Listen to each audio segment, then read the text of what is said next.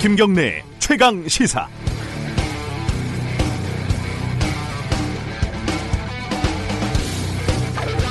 지난해 말 어, 마지막 날이었죠. 그래봤자 이틀 전이긴 하지만요.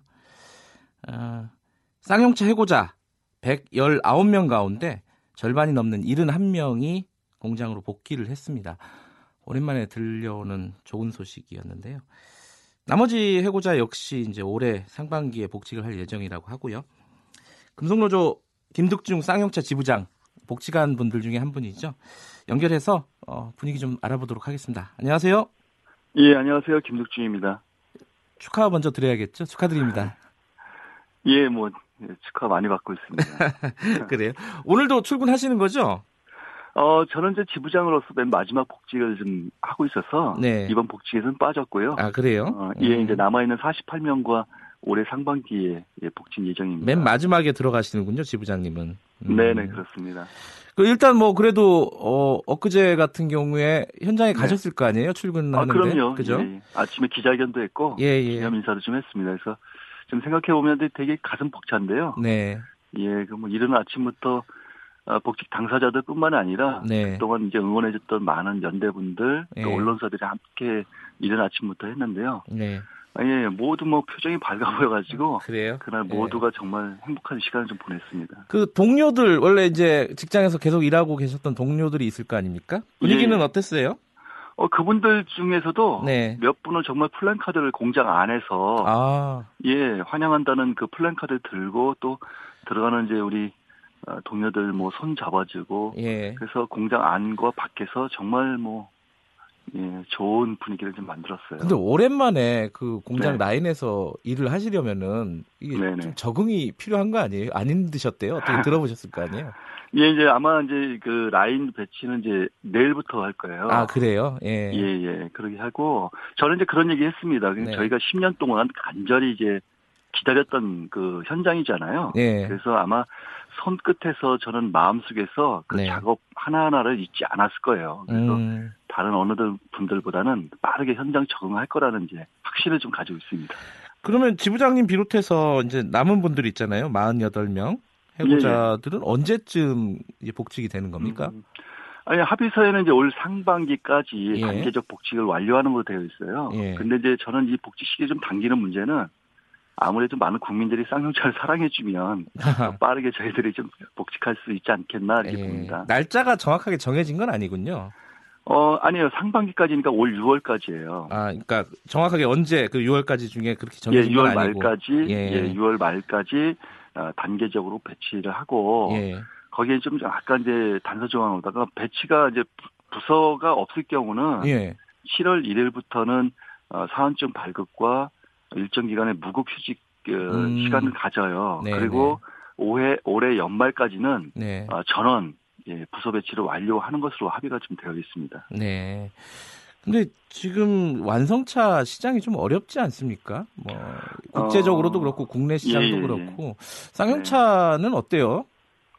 아무래도 쌍용차는 이제 SUV 쪽에서의 강자잖아요. 예. 그거 어, 그 시장에서 꾸준하게 그 고객들의 사랑을 좀 받아왔던 만큼 저는 이번 합의가 좀 많은 이제 이미지를 좀 바꿔내고 음, 또 어, 노노 사정의 어떤 그런 교섭을 통해서 우리가 이 문제를 접근했지 않습니까? 예, 그래서 예.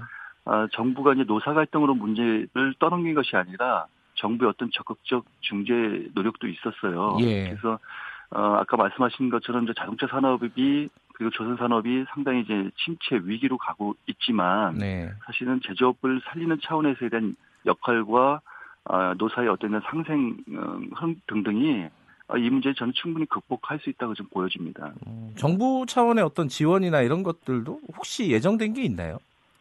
아니요, 지금 구체적으로 좀 되어 있는 건 아니고요. 음, 네. 어, 저희는 그 합의서에 이제 상생발전위원회라고 지금 되어 있어요. 그래서 예. 노노사 정의, 어, 아까 말씀드렸던 그런 자동차 발전 전망과 그리고 제조업 발전 전망, 그리고 예. 이후에 이제 벌어지는 여러 가지에 대한 사항들을 그 안에서 좀 논의하기로 좀 되어 있어요. 예. 알겠습니다. 그 근데 지금 요번에 이제 복직은 어느 정도 해결이 되고 있는 것 같은데 네. 손배소 손해배상 문제 있지 않습니까? 노조에 예, 예. 이제 사측이 걸었던 손해배상 소송 이것은 아직 해결이 됐다는 소식이 없었어요. 이거 어떻게 돼가고 있습니까? 이거는? 예, 저는 이제 그게 상당히 심각한 문제인데요. 네. 저희는 두 건이 이제 손배 가압류가 돼 있습니다. 하나는 이제 아까 말씀드렸던 회사가 네. 금속노조에게 어, 좀 손해배상 청구를 했던 것이 있거든요. 물론 네. 재판은 진행되고 있지는 않는데 네. 어, 이번 합의 과정에서 회사는 이제는 어, 정부가 어, 저희 손, 에, 그 손배를 철회하면 회사도 어, 철회하겠다는 의사를 이제 밝혔습니다. 근데 네. 문제는 2009년도 저희가 파업에 참여했던 이유 그리고 당시에 어, 폭력 진압하는 과정에서 헬기, 뭐 기중기 등등이 파손됐다는 수리비로다가 네. 저희한테 지금 현재 20억이 청구되어 있어요. 예. 이것이 지금 현재 대법원의 재판 계류 중인데 이게 확정이 되면 사실은 이게 천문학적 돈 아닙니까? 네. 상당히 좀 심각한 문제라 저는 계속적으로 이 문제 또한 이제 10년이 지났고 또 경찰청 인권침해조사위원회에서 네. 보고서의 발표처럼 2009년도에 경찰의 진압은 가인 진압이었고 네. 그로 인한 손배 문제는 철회된다는 권고가 촉구안을 좀 어, 발표한 바가 있거든요. 네. 그래서 이 또한 이제 정부가 빠르게 어, 좀 철회를 했으면 좋겠다라고 하는 음, 예 요구를 좀 하고 있죠. 그때 권고 이후에 어떤 움- 실제 움직임은 없었군요. 음, 예 그렇습니다. 뭐 지금 현재 경찰청이 공식적 사과도 없고 네. 어떤 예, 움직임이 없어서 어떤 올해 어, 저는 이제 주요하게 지부가 주요 사업으로 다 이 문제를 좀 예. 해결해야 된다 이렇게 보고 있습니다. 근데 이 말씀하신 내용 이제 2009년도에 어떤 폭력적인 진압 이 말씀을 하셨잖아요. 네네. 이걸 안 여쭤볼 수가 없을 것 같은데 이제 좋은 일이긴 하지만은 10년 동안에 뭐랄까 이렇게 어, 극단적인 선택을 하신 조합원들이나 가족들 30명이 넘었다는 뉴스들이 많이 있었어요. 네네. 이분들은 지금 어떻게 되는 겁니까? 어떤 뭐 보상이라든지 이런 게 가능한 건가요? 예, 그 저희가 합의를 10년간에 두번 했어요. 예. 이번하고 2015년도에. 예. 2015년도 합의회 때는 앞서 떠나간 분들의 유가족 분들에게 네. 이제 약간의 지원과 이런 것들을 좀 했던 바가 좀 있고요. 네. 예, 그 이후에도 또 어, 자살로 떠나간 동료들 가족들이 있었거든요. 네. 그리고 어, 작년 같은 경우는 저희가 이제 대한문에서 서른 번째 떠나간 어, 네. 동료의 죽음을 가지고 어, 시민 분향소를 좀 설치하고 함께했던 시간이 좀 있지 않습니까? 네.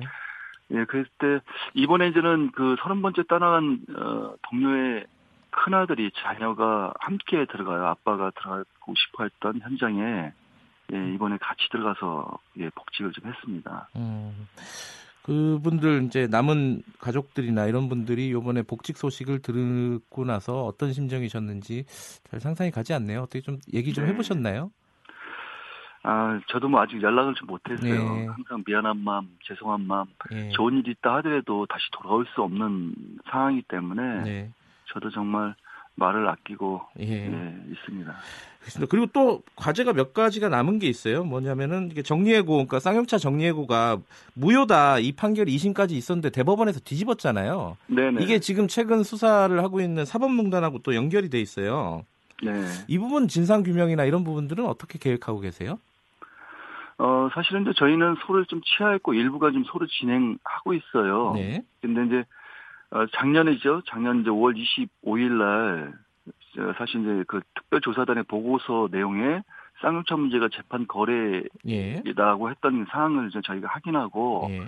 이 문제에서 좀 논의했던 것은 이 문제가 쌍용차 문제를 좀 넘어서서 음. 지금 현재 많은 노동 현안 문제가 네. 아, 재판 중이고 있고 앞으로도 이제 재판이 좀 진행될 것으로 보여지는데 네. 이것을 바로 잡아내는 것이 네. 상당히 중요하다. 음. 마지막 정의 보루라고 하는 사법권이 네. 이렇게 어, 정부의 재판 거래했던 이 문제는 심각하다. 네. 그래서 쌍용차 문제를 좀 넘어서서 이것을 바로 잡는 것이 상당히 중요하고 그러는 과정에서 우리가 어떤 이 문제에 대해서 다시 재심이든 여러 가지 사항이 있다라면 그건 그때 추진해도 아, 되겠다. 근데 시급한 것은 네. 이 사법농단의 문제에 대해서 이해 당사자인 쌍용차 지부도 네. 어쨌든 함께 많은 사건들, 많은 내용들이 거기에 같이 있지 않습니까? 네. 그래서 이분들과 지금 현재 아, 차분하게 함께 공동 대응을 좀 하고 있어요. 예.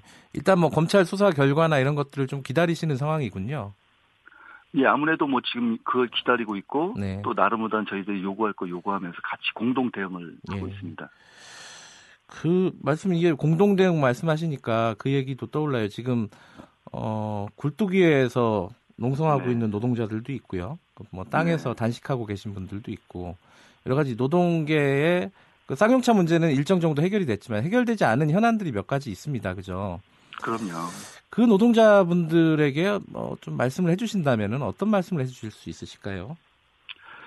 사실 이제 그분들 생각해보면 마냥 좀 기뻐할 수만은 없었어요. 예. 그리고 어, 저희 문제가 일단은 그분들에게 좀 힘이 됐으면 좋겠다는 생각을 좀 가져보고 네, 예. 어, 저는 이제 그분들 한 분한 분들을 다 만나보고 왔거든요. 아 그래요? 예, 예. 그래서 이분들 같은 경우는 어쨌든 민주노조나 사수 문제나 아니면 인, 인간의 존엄을 좀 지키는 문제나 이런 등등에서 정말 어, 혼신을 다해서 지금 단식, 고공, 네. 노숙농성을 좀 하고 있는 분들이 나- 많은데요. 제가 보기에는 이분들은 절대 포기하지 않습니다. 음, 그래서 제가 좀 드리고 싶은 것은 어, 정말 빈 싸움이 될 수 있기 때문에 무엇보다도 건강을 좀 잘 관리했으면 좋겠고 네, 어, 쌍용차 노동자들이 현장을 돌아갔다 하더라도 네, 끊임없이 함께 마음을 보태서 함께 하겠다는 마음을 계속 좀 전하고 있거든요. 물론 네. 이제 마음만이 아니라 앞으로도 어, 그렇게 할 생각입니다. 그리고 어, 정부가 이번 저희 쌍용차 문제 해결에 대해서 상당히 중재를 좀 했는데요. 네, 저는 이 문제 또한 좀 정부가 좀 적극 나서서 이 노동자들이 좀 하루빨리 일상으로 돌아갈 수 있도록 그 역할을 좀 다 해줬으면 아, 하는 걸좀 당부를 좀 드리고 싶습니다. 그 쌍용차 같은 경우도 이 정도까지 해결되는데 10년이 걸리지 않았습니까? 그죠?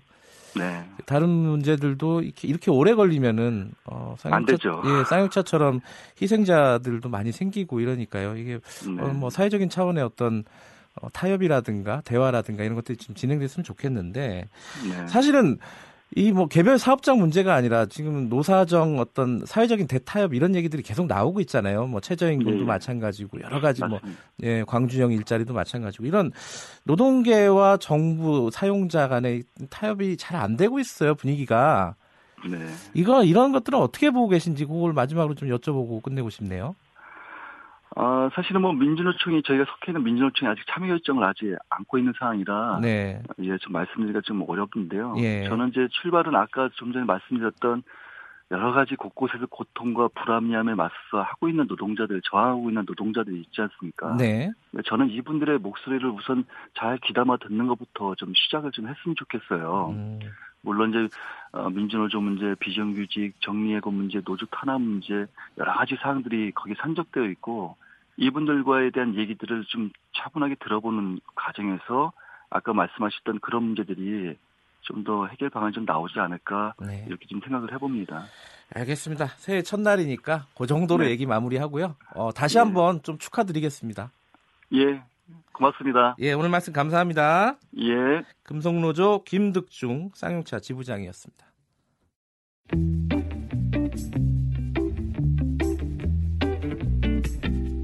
여러분께서는 지금 뉴스타파 김경래 기자가 진행하는 KBS 일라디오 김경래의 최강 시사를 듣고 계십니다. 어, 뉴스 브리핑에서 음, 의사분이 어, 환자가 휘두른 흉기에 살해당한 사건을 좀 정리를 해드렸는데요. 지금 구속이 됐고 동기가 아직 파악이 안 됐어요. 그 부분은 좀 계속 좀 지켜봐야 될 일일 것 같은데 어, 이번 사건을 계기로 해서 의료진의 안전 문제 이게 굉장히 큰 문제로 사회적인 문제로 떠오르고 있습니다. 지금까지 굉장히 제도적으로 미비했다는 뜻이기도 하죠. 음, 앞으로 어떤 대책이 필요할지 얘기를 좀 나눠봐야 될 것 같습니다. 의사 출신이시죠? 박호균 변호사님 연결돼 있습니다. 안녕하세요. 안녕하세요. 박 변호사님은 의사 생활을 하셨으니까요. 이번 사건 보시면서 좀 생각이 남달랐을 것 같아요. 어떠셨습니까?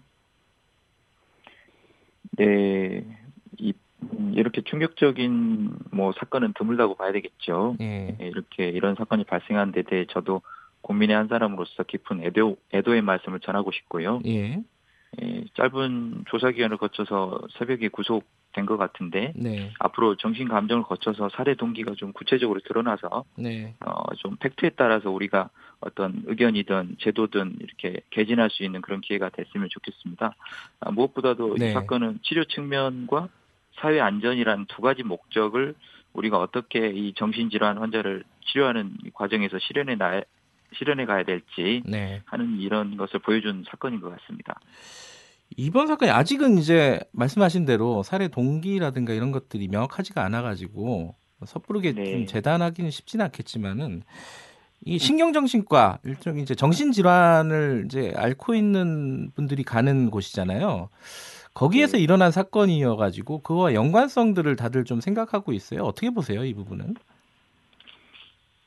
네, 굉장히 조심스러운 부분이긴 한데요. 예. 일단은 뭐과 특성을 무시하기는 어려울 것 같습니다. 네, 특히 이제 정신과의 경우에는 어, 이번에 문제된 정신질환자뿐만 아니라 어, 뭐 반사회성 인격 장애 그러니까 정신 에, 질환까지는 아니더라도 네. 반사회성 인격 장애와 같은 이런 인격 장애 환자들, 알코올 중독 환자들, 네, 약물 중독 환자들 어, 이런 치료를 담당하기 때문에 불안정한 환자 들이 많다고 봐야 될 것 같습니다. 그래서 음. 이례적인 사건이 발생할 가능성도 더 높다고 볼 수 있겠죠. 네. 근데 이번에 뭐 아직까지는 그런 구체적인 주장이 나오진 않았는데 이 피의자가 심신미약을 주장을 할 수도 있을까요? 어떻게 보세요? 어, 보통 형사범을 방어할 때, 변호할 때 예. 예, 이렇게 할 수 있는 몇 가지 이렇게 논리들이 있는데 네. 이 사건의 경우도 심신미약을 어, 뭐 국선 변호인 측에서라도 네. 어, 주장할 가능성이 높다고 생각합니다. 아 그래요. 근데 이게 흉기를 준비해 갔잖아요. 네. 계획적이지 않았나라는 어떤 추정을 할 수가 있는데 그래도 이제 심신미약이 받아들여질 수도 있는 건가요? 법적으로 보면은. 어, 뭐 흉기를 들었다는 것 자체로 뭐 네. 심신미약과 무조건 어, 뭐 배치된다거나 아니면 뭐 이렇게 단정하기는 어렵지만은 네. 흉기를 미리 준비한 사정 자체는 네. 계획적인 살해 의도를 뒷받침하는 중요한 근거가 될 수 있겠고요. 네. 동시에 예, 뭐 심신미약과 좀 배치되는 근거가 되지 않을까 싶습니다. 네. 이게 근데 유족들이 음, 이번 사건이 어, 정신질환자에 대한 사회적인 편견을 강화하는 쪽으로 이렇게 진행이 되지 않았으면 좋겠다라는 의견을 밝히셨어요. 네. 그 뭐 그거는 지금으로서는 뭐 우리가 조심해야 될 부분이겠죠 아무, 아무래도. 네, 굉장히 또 유족분들에서 또 그런 또 입장을 하셔서 굉장히 또더 가슴 아픈 것 같습니다. 네. 이번 사건에서는 이제 조울증이라는 양극성 정신장애 질환이 이제 많이 거론이 됐는데 네. 이런 정신 질환이 있다고 해서 무조건 살해 위협이 높다는 식의 편견은 근거가 부족하기 때문에 네. 주의가 필요할 것 같습니다. 오히려 뭐 그동안 정신 질환자는 아니지만 네. 반사회성 인격 장애를 지닌 사람들이 사회적으로 큰 이슈가 될 정도의 에, 사이코패스적인 범행을 저지르는 경우가 많지 않았습니까? 네. 그래서 정신질환자는 아무래도 어, 어쨌거나 사회적으로 위축될 수밖에 없는데 네. 그 자체로 우리 사회에서 정신질환자도 신체적 질병에 대한 치료 필요성이 있는 사람이라는 부분 이 부분이 흔들려서는 안 되겠습니다. 네. 좀 일반적으로 이 뭐 신경정신과 말고요. 일반적으로도 의료진들이 이런 폭행이라든가 어, 어떤 이런 또 위급 상황 이런 데 취약하다. 이거는 뭐 지금 통계적으로도 나와 있는 얘기죠. 어, 아무래도 병원이라는 환경이 일반적인 환경보다는 아무래도 예민한 그런 이제 사람들이 서로 모여서 또 치료를 하고 이러기 때문에 네. 예, 뭐 그럴 가능성은 더 높다고 봐야 되는 정확한 통계는 뭐 저도 조사해 본 바는 없고요. 예. 뭐 어떤 조사에 따르면은 어, 응급 의료에 종사하는 사람은 10명 중에 6명이 폭행을 경험했다. 뭐 이렇게 응답한 통계도 있었고요. 어, 조사도 네. 있었고요. 근데 이게 실제로 그 의료 현장에서는요. 진료 현장에서는 이런 폭행이나 이런 것들이 굉장히 일상적입니까? 어떻습니까? 어, 아무래도 뭐 이렇게 우리가 일반 진료실은 아니 음, 외에 그 예. 응급실 같은 경우는 우선은 이제 술 취한 환자들이 이제 굉장히 많고 특히 뭐 야간이나 새벽에 예, 굉장히 뭐랄까 다반사라고 해야 될까요? 예. 어, 거의 그 매일 응급실에서는 어, 이런 환자들은 있는 것 같습니다. 예. 근데 그럴 경우에 좀 대처할 수 있는 방법들이 어, 좀 여러 가지가 좀 마련돼야 될 텐데 실제로는 어때요? 이게 뭐 예컨대 뭐 긴급배를 올린다든가 뭐 이런 여러 가지 방법들이 있을 텐데 실제로는 그런 것들이 좀 잘 마련돼 있습니까 병원에 어떻습니까? 음, 그런 안전장치는 지금 어, 현실적으로 갖춰지지 않았다고 봐야 되겠죠. 뭐 일부 보도에서는 어, 특정 대형 병원에서 일부 갖춰진 것으로 이렇게 보도가 되고 있지만은 네, 좀 부족하다고 봐야 되겠죠. 네, 어, 조금 나누어서 생각해야 될 부분이 네, 예, 지금 이번에 이제 이, 이 사고가 발생한 다음에 네, 예, 응급실과 일반 진료실 이거를 조금 구분하지 않고 네, 어, 모든 이제 진료실로 확대돼 확대돼서 어떤 이런 안전에 문제가 있는 것처럼 네, 이런 주장들도 나오고 있는데 예, 조금은 구분이 돼야 되지 않을까 싶습니다. 음, 물론 이제 이번에 문제된 사건의 경우는 이제 정신과 환자였는데 네, 에, 근본적인 대책이 될 수는 없겠지만은 정신질환을 진료하는 어, 상황에서는 어, 보안 검색이라든가 금속 네. 탐지기 같은 것도 어, 근본적이지는 않겠지만 생각해 볼 수 있겠고요. 일부 병원에서는 다만- 벌써 마련한다고 얘기를 하더라고요. 네. 예, 다만 이제 그 과정에서 조심할 부분이 있는데 예, 예, 국민들 전체를 잠재적 범죄자로 이렇게 취급할 수 있는 문제점은 있습니다. 예. 그러면 이제 지금 그 국회에서 이 관련된 법안이 작년에 통과가 됐잖아요. 응급의료법 개정안 이게 통과가 됐는데 이거는 응급 진료에 어자 응급 의료인들에게만 해당되는 법이었죠. 네, 그렇습니다. 이제 이번 사건과는 조금 이제 무관하다고 봐야 되는데 예. 예, 이번에는 이제 진료실이었던 것으로 이제 보이는데요. 어, 응급실에서 그동안 이제 이렇게 만취자라든가 이런 사람들 때문에 굉장히 응급실이 혼란스러워지고 치료에 어려움을 겪는 사건들이 많이 발생하고 해서 어, 응급의료법이 이제 개정이 돼서 어, 이제는 이제 폭행이나 상해를 어, 주치자라는 이유로 쉽게 이렇게 그냥 넘어가지 않고 가중처벌하는 이런 어, 법이 통과가 됐습니다. 그래서 어, 이 부분은 음, 일선 현장에서 도움이 되지 않을까 싶습니다. 근데 그 아까 말씀하신 게 이제 진료실로 그런 어떤 처벌이나 이런 걸 강화하는 법을 확장하는 것은 일반 진료실까지 확장하는 것은 좀 조심스럽게 생각해야 된다고 말씀하셨잖아요. 네. 근데 지금 이제 어, 의료진 전체에 대한 어떤 뭐 폭행에 대한 가중 처벌 뭐 이런 것들을 좀 추진하자 이런 뭐 청원도 있고 이래요. 이건 그럼 어떻게 보세요?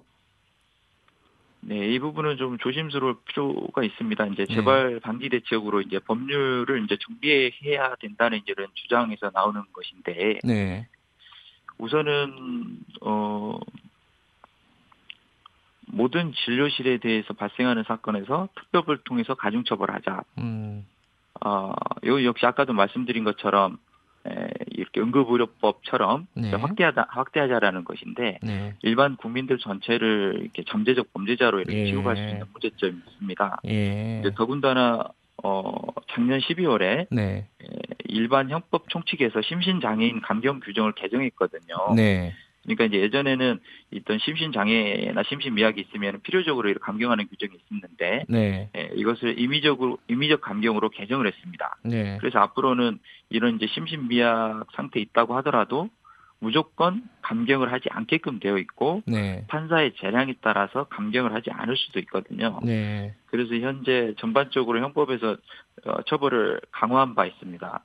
그래서 이렇게 막연하게 무조건 특별법을 통해 해결한다는 것은 조금 조금 방향을 생각해 봐야 될 것 같고요. 네. 그리고 이번에 예, 이번 사건의 경우는 예, 가중처벌 한다고 해서 어, 이번에 응급의료법 개- 이제 가중처벌 규정이 생겼는데 네. 이렇게 돌발적인 사건을 유발하는 경우에 대해서 사실 대책이 없다고 봐야 되지 않을까요? 아. 어, 그래서 이 법을 통해서 어떤 가중처벌하는 것을 통해서 이렇게 해- 해결하기는 어렵겠고, 네. 어, 그, 이제 하나하나 어떻게 보면 이제 실무적인 방안들을 통해서, 네. 어, 안전을 좀 이렇게 더 강화해야 될 텐데, 뭐, 안전 요원을 의무적으로 두게 한다거나, 네. 뭐, 진료실에서 의료진이 신속하게 대피할 수 있는 공간이나 이런 것을 의무적으로, 필수적으로 이렇게 예, 설치하는 것. 네. 이런 어떤 실무적인 방안들이 더 중요하지 않을까 싶습니다. 아. 그리고 걸림돌이 되는 이제 법령이 있다면 정비가 필요하겠죠. 예.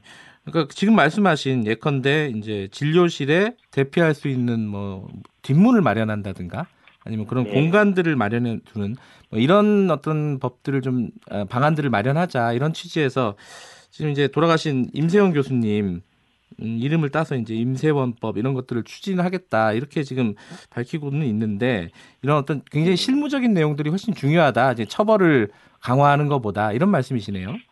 네, 처벌 부분은 이미 이제 우리 현행 형법이라든가 형사법에서 이미 충분히 이렇게 더 이렇게 처벌을 할 수 있게끔 되어 있고 네. 이번 사건의 경우도 뭐 처벌을 어 세게 하지 않아서 이게 발생한 것이냐 조금 네. 의문이 있습니다. 그래서 아. 실제로 안전을 이렇게 강화하는 방향에 굉장히 어떻게 보면 이제 우리가 아이디어들을 모아야 될 것 같아요. 예. 그 말씀하신 아이디어라는 건 이제 뭐 아까 말씀하신 뭐 대피할 수 있는 공간이라든가 뒷문이라든가 이런 거를 포함해서 여러 가지 뭐 비상벨 이런 것들을 말씀하시는 거죠. 네, 그렇습니다. 예.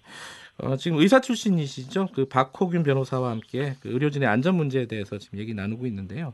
근데 이번 사건을 계기로 이런 얘기들도 계속 나오고 있어요. 이 정신 질환을 앓고 계신 환자들 어, 이런 분들에 대한 과- 사후 관리가 굉장히 중요하다.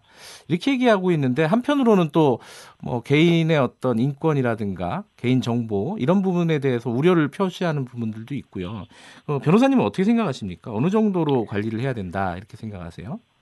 네, 이제 굉장히 이제 이 부분은 어려운 문제인데요. 가장 어려운 문제이고 또 중요한 문제겠죠. 예, 어, 이제, 근데 이 부분은 이제 환자의 치료 측면과 우리가 사회 안전을, 또 의료진의 안전을 어떻게, 에, 두 가지를 이렇게 모두, 어, 토끼를 잡아야 되느냐, 이- 이런 문제이기 때문에, 이제 관리를 하는 것도 굉장히 어렵습니다. 두 가지를 모두 고려를 해야 되기 때문에. 네, 그래서 이제 그동안 이제 이 인권 침해 문제가 계속 있어 왔습니다. 이제 정신질환 환자를 치료하는 현장에서는. 네, 그래서 이제 어, 중요한 그런 이제 흐름은 강제 입원 요건을 에, 강화하는 방향으로 법이 개정되어 왔습니다. 네, 그래서 이번에 이제 일각에서는 다시 손쉽게 입원을 이제 강제할 수 있는 이제 에, 이런 이제 방안을 강구해야 된다는 이런 이제 의견도 나오고 있는데 네, 그래서 인권만 인권만 초점을 맞추다가 이렇게 느슨하다 보니까 이런 사고가 발생했다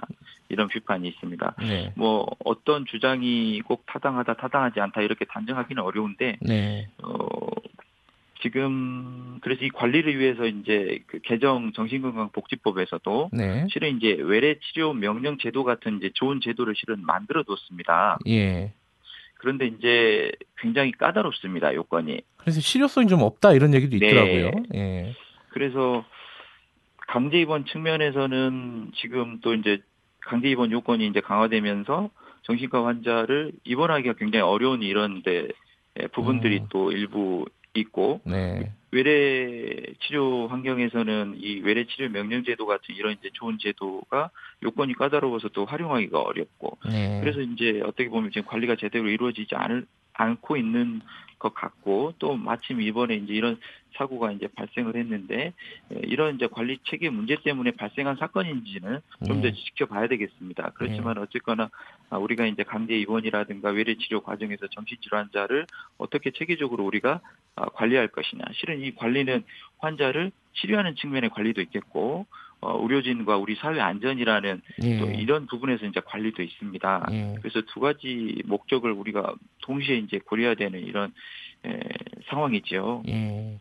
그러니까 이게 좀 사회적인 논의가 조금 더 필요한 부분이네요. 지금 당장 어떻게 결정하자, 뭐, 뭐 그런 어떤 치료, 강제 치료 이런 것들을 강화하자 이런 것들을 섣부르게 이렇게 판단 내리기는 좀 힘든 상황이 아니냐 이런 의견이시네요.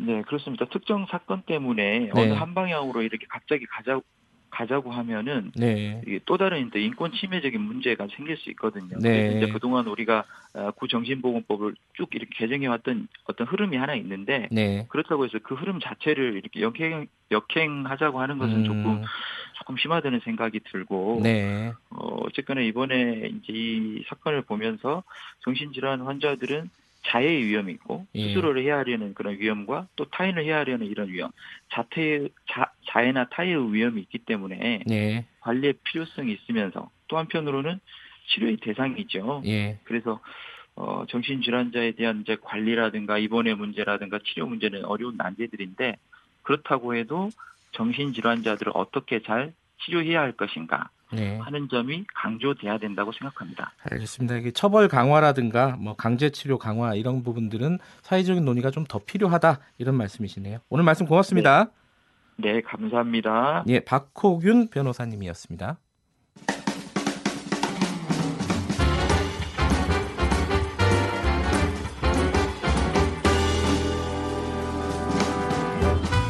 여러분의 아침을 책임집니다. 김경래의 최강 시사. 한일 레이더 공방이 이게 쉽게 안 끝나네요. 2주째 이어지고 있는데요. 어, 일본이 계속 그 우리가 어, 일본 비행기 그 초계기에다가 사격 통제 레이더를 겨냥했다 이렇게 계속 주장을 하고 있고요. 뭐 국방부도 좀 어, 조심하는 것처럼 보이더니 이제 강경한 메시지를 좀 발표를 하고 있어요. 우리 국방부도요. 어, 일본을 향해서 이제 사과하라 저공 비행에 대해서 뭐 이렇게 얘기를 하고 있고요. 이게 잘 풀리지가 않습니다. 어떻게 진행이 돼야 되는지 정의당 김종대 의원과 함께 얘기 좀 나눠보겠습니다. 안녕하세요. 네, 안녕하세요. 네, 2라운드라고 보통 얘기하는 것 같아요, 지금. 이, 왜냐면은 네, 일본 총리가 등장했어요. 총리가 나와가지고 TV에서 이거 굉장히 유감이다. 이렇게 어, 이런 입장을 표명했는데 일본 네. 총리까지 등장했으면 얘기가 지금 더 커진 거죠. 예, 아베 총리가 직접 이제 언론에 나와가지고 네. 한국 측의 재발 방지 대책을 요구한다. 예. 이건 뭐 이제 애들 싸움이 어른 싸움으로 본격화된 거 아니겠어요? 그런데 예. 그 사실은 면밀하고 냉정하게 살펴보면 네. 처음부터 그 군사 당국 또는 군사 실무자 간의 싸움은 아니었어요. 아.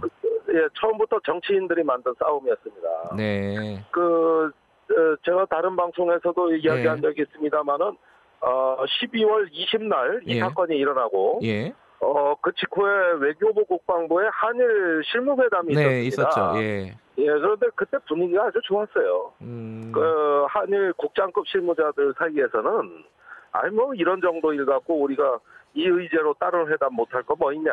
음. 예, 이러면서 굉장히 분위기가 좋았는데 그때 우리 정부가 알게 된 거는 아 이게 방위성의 실무자들 얘기가 아니라 네. 그 정치인들이 주로 강경하게 나오는구나 이런 분위기를 이미 읽고 있었고 예. 그래서 우리 정부는 조용한 대응으로 갔던 것이죠. 예. 근데 지금 그 정치적인 싸움이다. 이게 실무적인 싸움이 아니라 이렇게 보신다면은 여러 가지 네. 해석이 있는데 이 일본에 이렇게 이 레이더를 계속 이렇게 주장하고 있는 쪽의 의도는 무엇인지 그 사람들이 얻는 어. 이득이 무엇인지 어떻게 분석하십니까? 아 저는 이게 참 일본이 단순한 레이더 문제를 제기했다고 생각하지 않습니다. 예. 뭐 이에 관해서 팩트 여부야 그동안에 숱한 논란이 있으니까 따로 설명이 필요 없을 것 같고요. 예, 예. 지금은 왜 이러느냐가 중요한 그렇죠. 거거든요. 근데 지금 저는 일본의 어떤 그 군국주의적 팽창적 본성이 드러나고 있다고 봅니다. 음. 사실 이만한 일을 통해 가지고 상대 국- 국가를 완전히 굴복시키겠다는 의도인데, 예. 자 이제 재발 방지 대책을 요구한다. 이건 뭡니까? 사과하고, 그 다음에 앞으로는 이러지 않겠다고 용서를 빌고, 그 다음에 그 군사 장비 운용에 대해서는 설명을 하라 이런 얘기거든요. 네. 근데 이거는 제가 보기에는 우리가 구한 말을 생각하지 않을 수 없는 것이 아. 이런 빌미를 잡고 들어오면서 상대방을 어, 굴복시키겠다는 이런 어떤 주도권 장악에 대한 의지가 매우 강한 거거든요. 네. 그런 점에서 일본의 최고 정치인들까지 나서서 이게 뭐 아베 총리만 나선 게 아닙니다. 자민당의 외교안보본부장, 방위상, 외무상 다 정치인 출신들 아닙니까? 네. 이런 분들이 거의 의견 통일을 이룬 것 같아요. 차제 음. 한국을 좀 어, 제대로 길을 들여야 된다는 예. 이런 어떤 의견 통일이 내부에 이루어진 거 아닌가 싶을 정도입니다. 근데 이게 일본 국내적으로 보면요. 지금 뭐 네. 일정 정도 반한 감정이라든지 혐한 감정 이런 게 좀 있잖아요. 그것들을 좀 자극해 가지고 정치적인 좀 이득을 보려고 하는 게 아니냐 이런 분석도 있더라고요.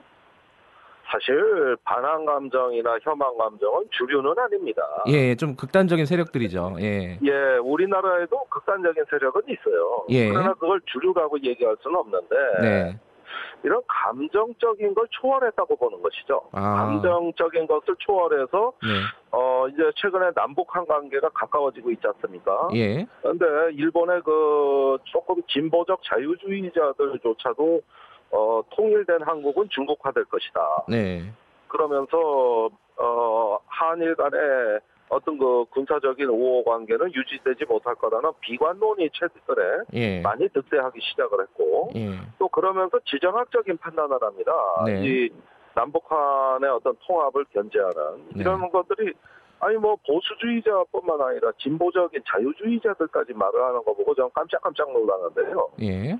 어, 그런 것들 속에서 아베 총리는 이제 어, 집단적 자위권을 행사하는 일본이 구- 보통 국가로서 어, 군사적 팽창을 도모하고 있고 예. 그런 가운데 동아시아에서 아시아의 지도국으로 부상하겠다는 음. 어, 그야말로 일본 굴기, 일본몽을 꾸고 있는 것이죠.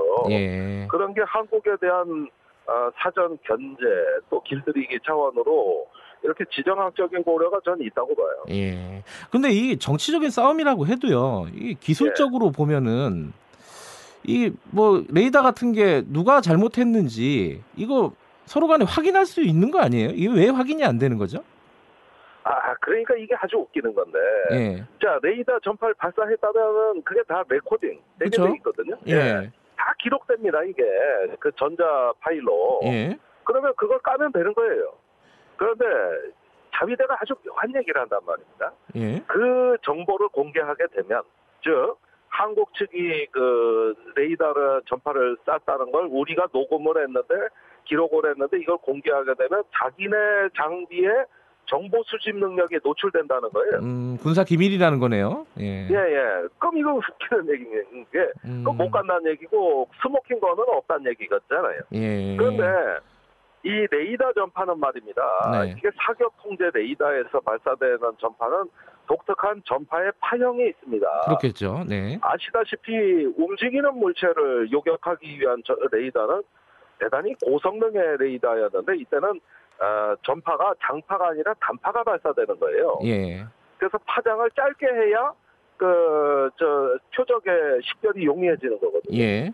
그렇다면은 그것이 어느 간격으로 전파가 발사됐는가, 또 전파의 파장은 어떤가, 음. 이것이 어느 정도 강도가 강도가 세게 들어왔는가 이런 것들을 공개하면은 누구나 제3자도 객관적으로 검증할 수 있거든요. 예. 그러나 이걸 공개하겠다는 얘기는 안 한다고. 음. 자기네 정보 수집 능력이 노출되기 때문에 그러면은 어디 중재기관 제3자한테 비밀리에 깔 수도 있는 거거든요. 아. 그것도 안 하겠다는 거거든. 예. 그러니까 이게 웃기는 게 참 그러고 그 영상만 공개했어요. 그렇죠. 우리 관계도 예. 어, 구축함 그 영상만 공개하는데 그 영상 보니까 그냥 바다에 떠 있는 뱀이다. 예. 그런데 가까이 가서 찍었다란 말이에요. 예. 그러면 이건 일본 내 군사 전문가조차도 아니 이렇게 저공으로 상대방 군함에 가까이 접근하는 게 어딨냐 음. 이런 얘기까지 나오고 있지 않습니까? 예. 그런 걸 봤을 때는 일본의 최근의 그 주장은 이건 뭐 증거도 없는 억지 주장 아니냐 네. 이렇게 보여지는 거고 그렇습니다. 우리 정부도 뭐 영상을 공개하겠다는 입장입니다. 예, 지금 뭐 반박 동영상, 일본이 동영상 공개하니까 우리도 반박 동영상을 만들고 있다. 조만간 유튜브에 탑재하겠다. 아이고, 탑재라는 용어를 쓰시더라고요. 탑재하겠다. 네. 이렇게 얘기했는데 이 대응은 뭐 시적절하다고 보세요? 어떻게 보세요? 우리 정부는 처음부터 조용하게 대응하고 네. 그냥 적절하게 해소해 버리겠다는 입장이었는데 예. 이게 자꾸 아베 총리까지 나서고 이러니까 이제 뒤늦게 아 이거 그냥 어, 지나칠 수 없는 문제가 어, 됐구나 너무 커졌구나 이렇게 본 거예요. 예.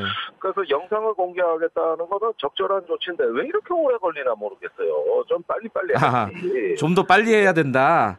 예, 그러네요. 뭘 손을 보고 자꾸 손을 본다 그러면은 또 뭔가 오해 소지가 커지지 않겠어요? 예. 어, 뭔가 자꾸 편집을 많이 한다는 얘기니까. 예. 아, 그럴 거 없이 그냥 있는 그대로 빨리 공개해 버리는 게 좋겠어요. 그러면 조금 지금으로서는 어, 초기에 좀 조용한 대응보다는 좀 강경하게 어, 단호한 대응이 필요하다 이런 입장이시네요, 의원님은. 그렇죠. 예. 그러면 이 대화태 어장에서 벌어진 일인데 여기가 한일이 그 근접해 있는 수역 아닙니까? 네. 근데 일, 우리는 그 어, 공동의 구역에서 작전을 한 건데 일본은 자기네 수역이라고 주장하는 것만 봐도 얼마나 이 사건을 가지고 꼬투리를 잡는가가 드러나고 있으니까 예. 현재 어, 더 이상 밀리면 안 될 것 같습니다. 아, 이제는 예. 예, 이제는 확고하게 오고 단호한 모습을 보여줘가지고 이제는 한판 뭐 어, 진실 게임을 하겠다 그러면 예. 단호하게 맞서서 응해 주는 것이 이제는 예. 부탁해 보입니다. 정의당 김종대 의원과 한일 레이더 공방 얘기를 좀 하고 있는데요. 예. 그 근데 지금 말씀하신 대로 단호하게 대응을 하면은 근데 한 가지 이제 걱정되는 부분이 한일 관계가 지금 안 그래도 지금 경색이 돼 있잖아요. 아, 최악이에요. 예. 근데 지금 여기 하나가 더 붙는 거잖아요. 레이더 공방이. 그러면 한일 관계가 이게 좀처럼 풀릴 수 있는 뭐 계기가 마련되지 않는다. 오래 갈 것 같다. 이런 좀 걱정은 들어요. 근데 우리가 앞으로 한반도 평화 체제를 구축하기 위해서는 일본이라는 산을 넘어야 됩니다. 네. 아시다시피 어, 올해 1월부터 남북 관계가 개선될 조짐을 보일 때마다 그걸 그 고춧가루 뿌리면서 방해한 세력은 누가 말해도 일본이고요. 예. 그다음에 미국 내 그 오피니언들 그룹을 로비를 해가지고 네. 북한하고 가까워지는 한국을 공격하도록 워싱턴의 그 전문가들이 말을 하도록 만든 배후 세력은 일본입니다. 네. 저는 뭐 구체적인 사람들까지도 될 수 있습니다만은 네. 그 재단을 내서 거액의 돈을 뿌려가지고 네. 그 워싱턴의 한국 전문가들이 한국에 대한 비토 발언을 하도록 유도를 했거든요. 네. 그러니까 결국 우리가 지금에 와서 보게 되면은 네. 언젠가 남북 간의 평화 체제를 하기 위해 일본이라는 사- 강은 언젠가 건너야 되는 거구나. 네.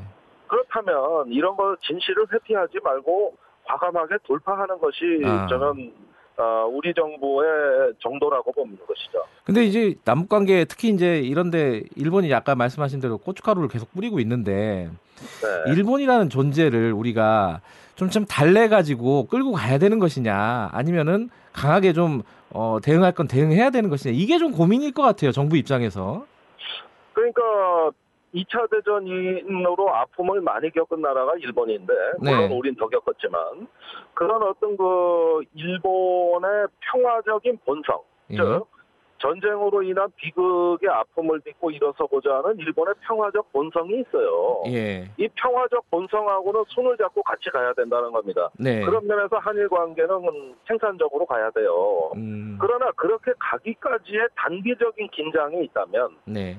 그 단기적 긴장은 감수해야 된다.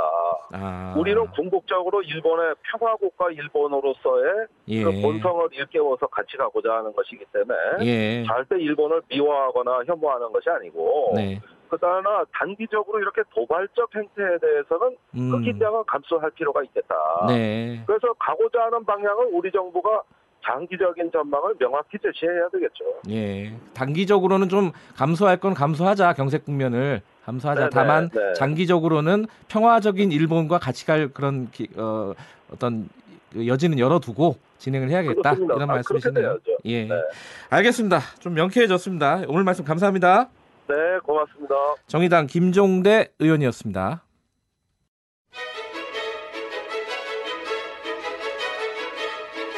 우리 사회의 다양한 현안을 공정하고 깊이 있게 다룹니다.